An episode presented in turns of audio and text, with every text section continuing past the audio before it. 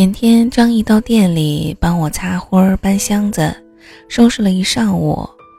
店里一整天也没有什么客人，所以跟张毅聊了很多。张毅的前妻是一个非常漂亮的女人，他们曾经深爱过。婚后，他的前妻工作量越来越大，性格也变得越来越独立，所以孩子的事儿一拖再拖。最后，前妻摊牌，说她要做个丁克。他们吵过、哭过，但是最后两个人还是分了。前妻去了远方，张毅的心也没了方向。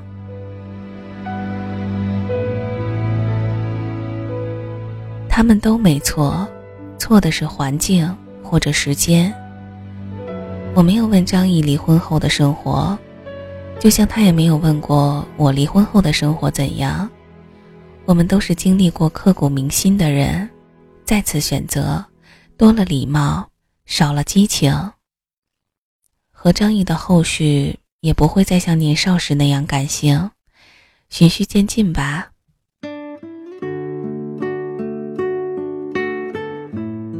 实话说，文川的纸条让我红了眼眶，我有些相信了他的回心转意，但只是相信。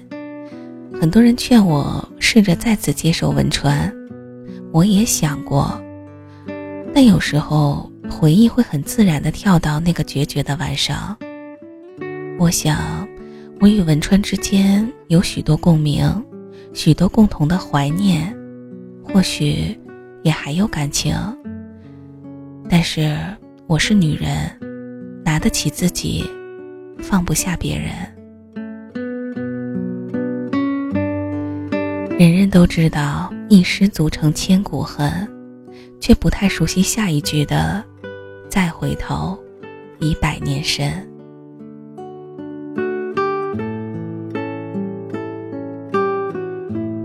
晚上看电视。看到节目里的罗琦，让我哭得像个小孩儿。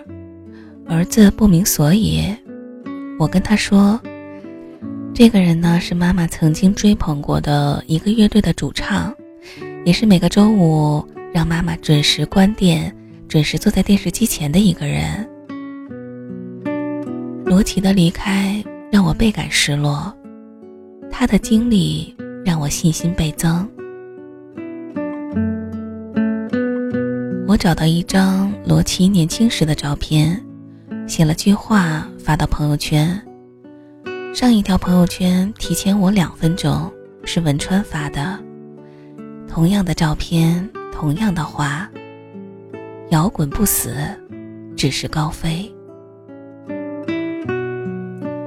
我擦了眼泪，给儿子洗脸洗脚，儿子在水盆里玩水，扑了我一身。我拍了拍他的小屁股，儿子张着小胳膊搂着我脖子，口齿不清地说：“妈妈不哭。”要了儿子，是我最庆幸的事儿。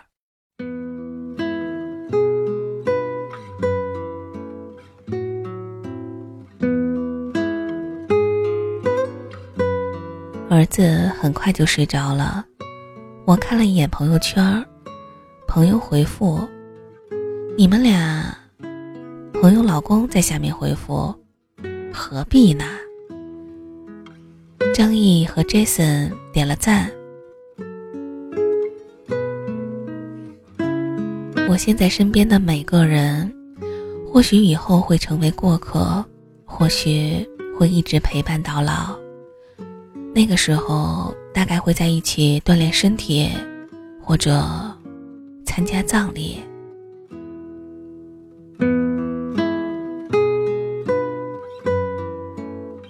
尔滨立春以后还是挺冷的。前天是初八，北方的风俗在八十岁或者是八十八岁这一天都会办大寿。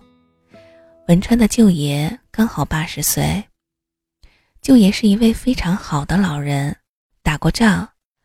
当年我嫁进文家时，老人知道我父亲是转业军人后，非常高兴。文川妈妈的父亲早逝。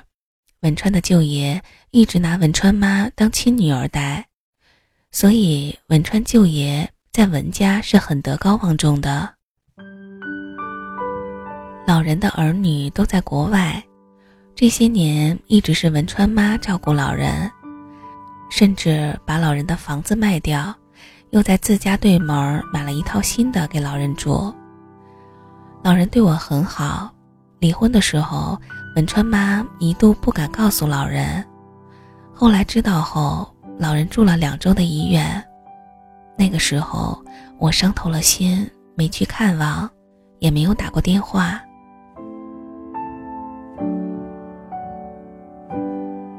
前天早上，文川妈给我打来电话，跟我说舅爷要过大寿的事儿。文川妈说，老人身体越来越差，儿女要过四月份才能回国。这次过生日，希望我能来。我推脱。这个时候，文川爸接过电话，语气非常诚恳。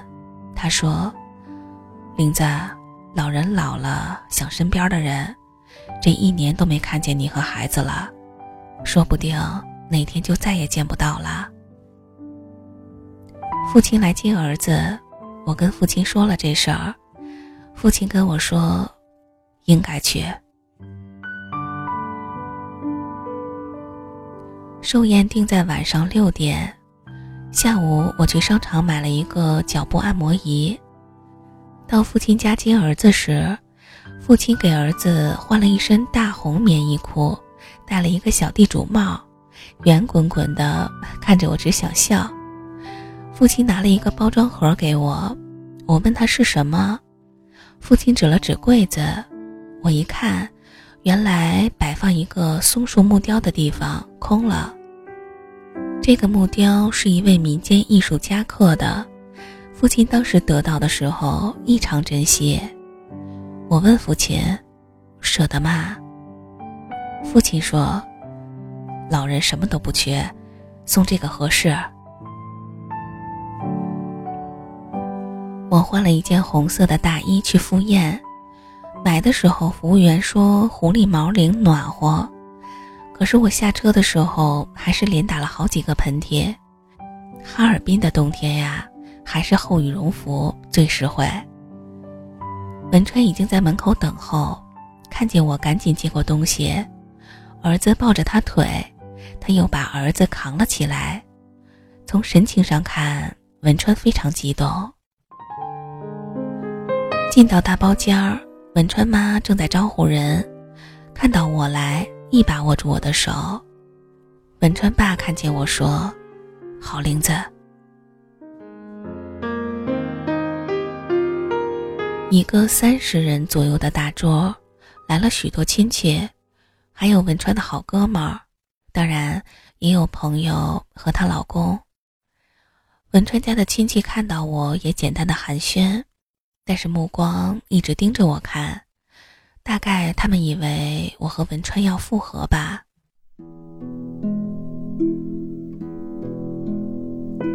酒店在文川舅爷家的对面。朋友老公和文川去接老人后，文川妈安排位置，把我直接安排在老人身边。朋友小声说：“这帮亲戚都偷着问你找没找对象的事儿呢。”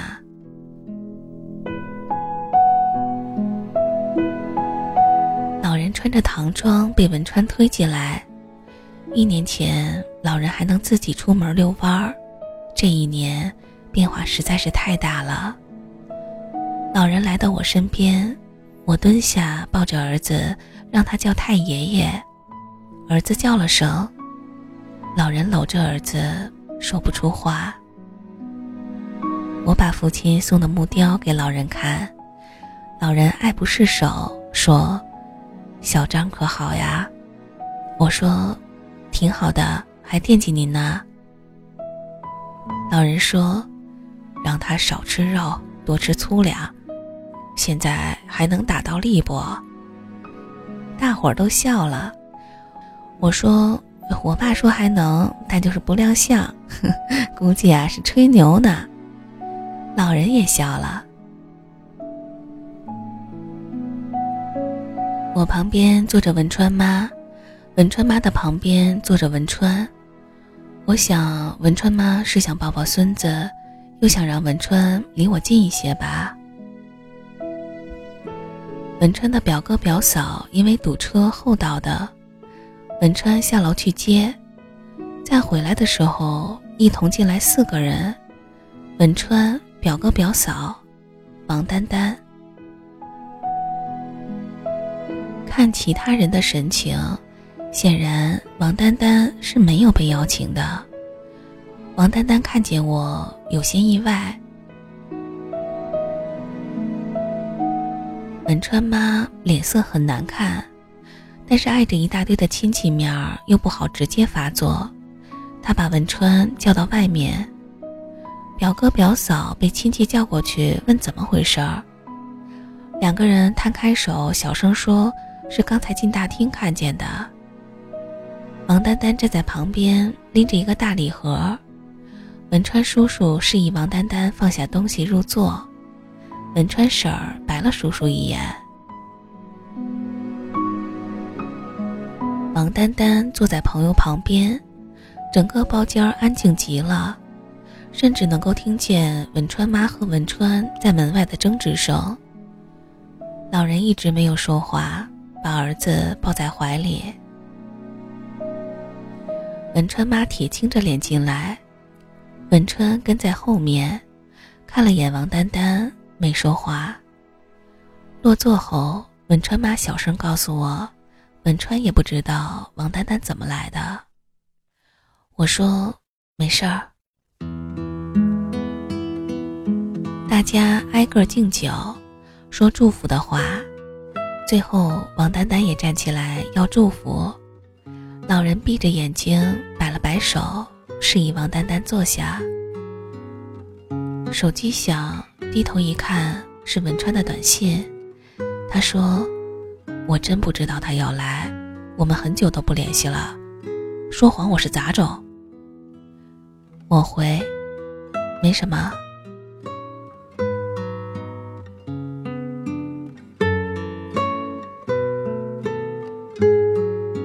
觥筹交错中，大伙儿的话也越来越多，大多是说说笑笑，老人爱听也跟着笑。每当我和王丹丹的目光扫在一起，他就避开。文川老是给我夹菜，文川妈说：“不用你，烦你。”然后文川妈继续给我夹菜。亲戚们轮着抱儿子。打趣说营养好抱不动，也有特别稀罕儿子的，一直逗他，儿子也不害怕。吃吃喝喝大概两个小时，老人表示需要休息，文川父母和一众长辈便随着老人离席。走的时候，大多数人跟我道别，有的还塞给儿子压岁钱，都被我给递回去了。文川就跟在我旁边帮我往回递。文川舅爷拿了个红包给我，我不收，老人差点站起来，文川赶紧接过来，老人抱着儿子亲他的小脸蛋儿，老泪纵横。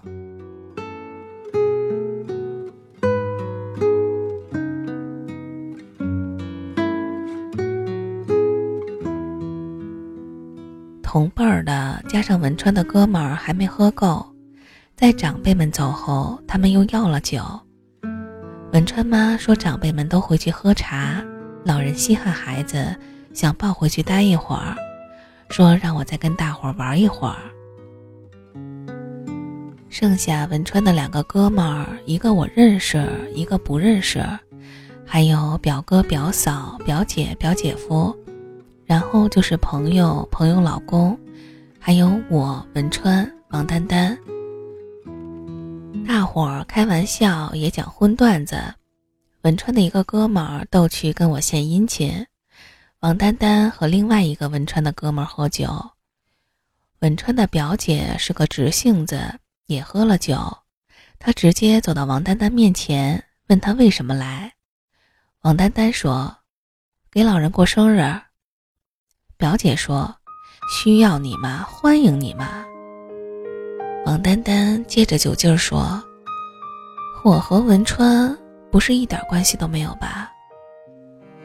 表姐说，最多也就是男女关系。这真没人喜欢你，带着东西赶紧走。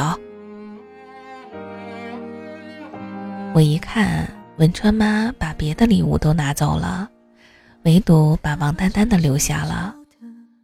王丹丹拿着酒杯走到文川面前，问文川：“你就一点儿也不想我？”文川把脸别在一边儿。王丹丹揪着文川衣领，带着哭腔说。当年你是爱我的呀，你都离婚了，我哪儿不好呀？其他人赶紧过来拉王丹丹，动作甚至有些粗鲁。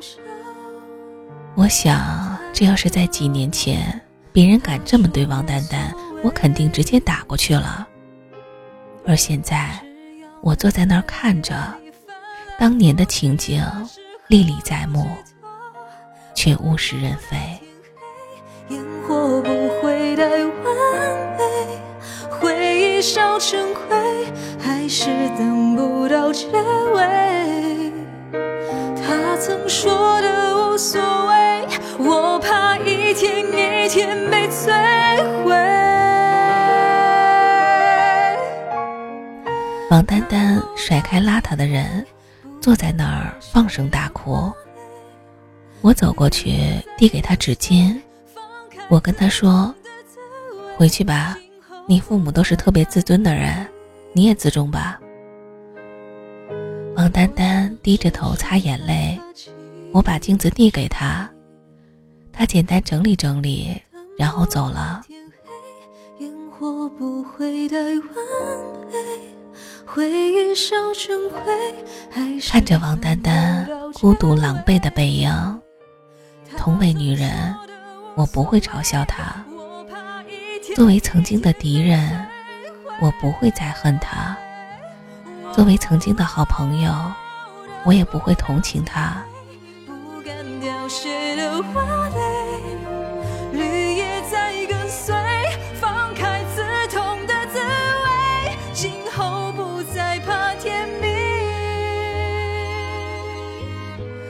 我想只是害怕清醒。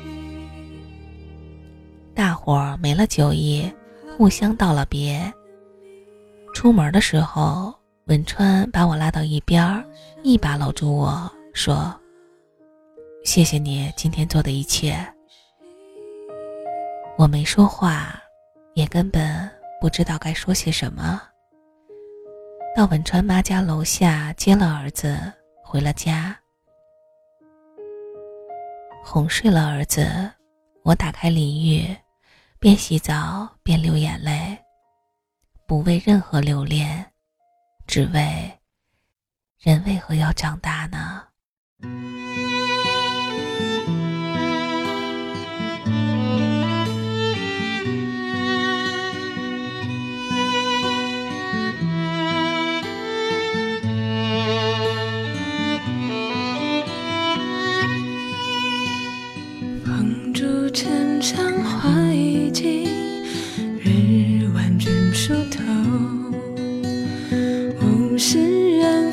是世休，雨泪先流。闻说双溪春相候，夜拟泛轻舟。只恐双溪赠梦舟，载不动许多愁。只恐双溪赠梦舟，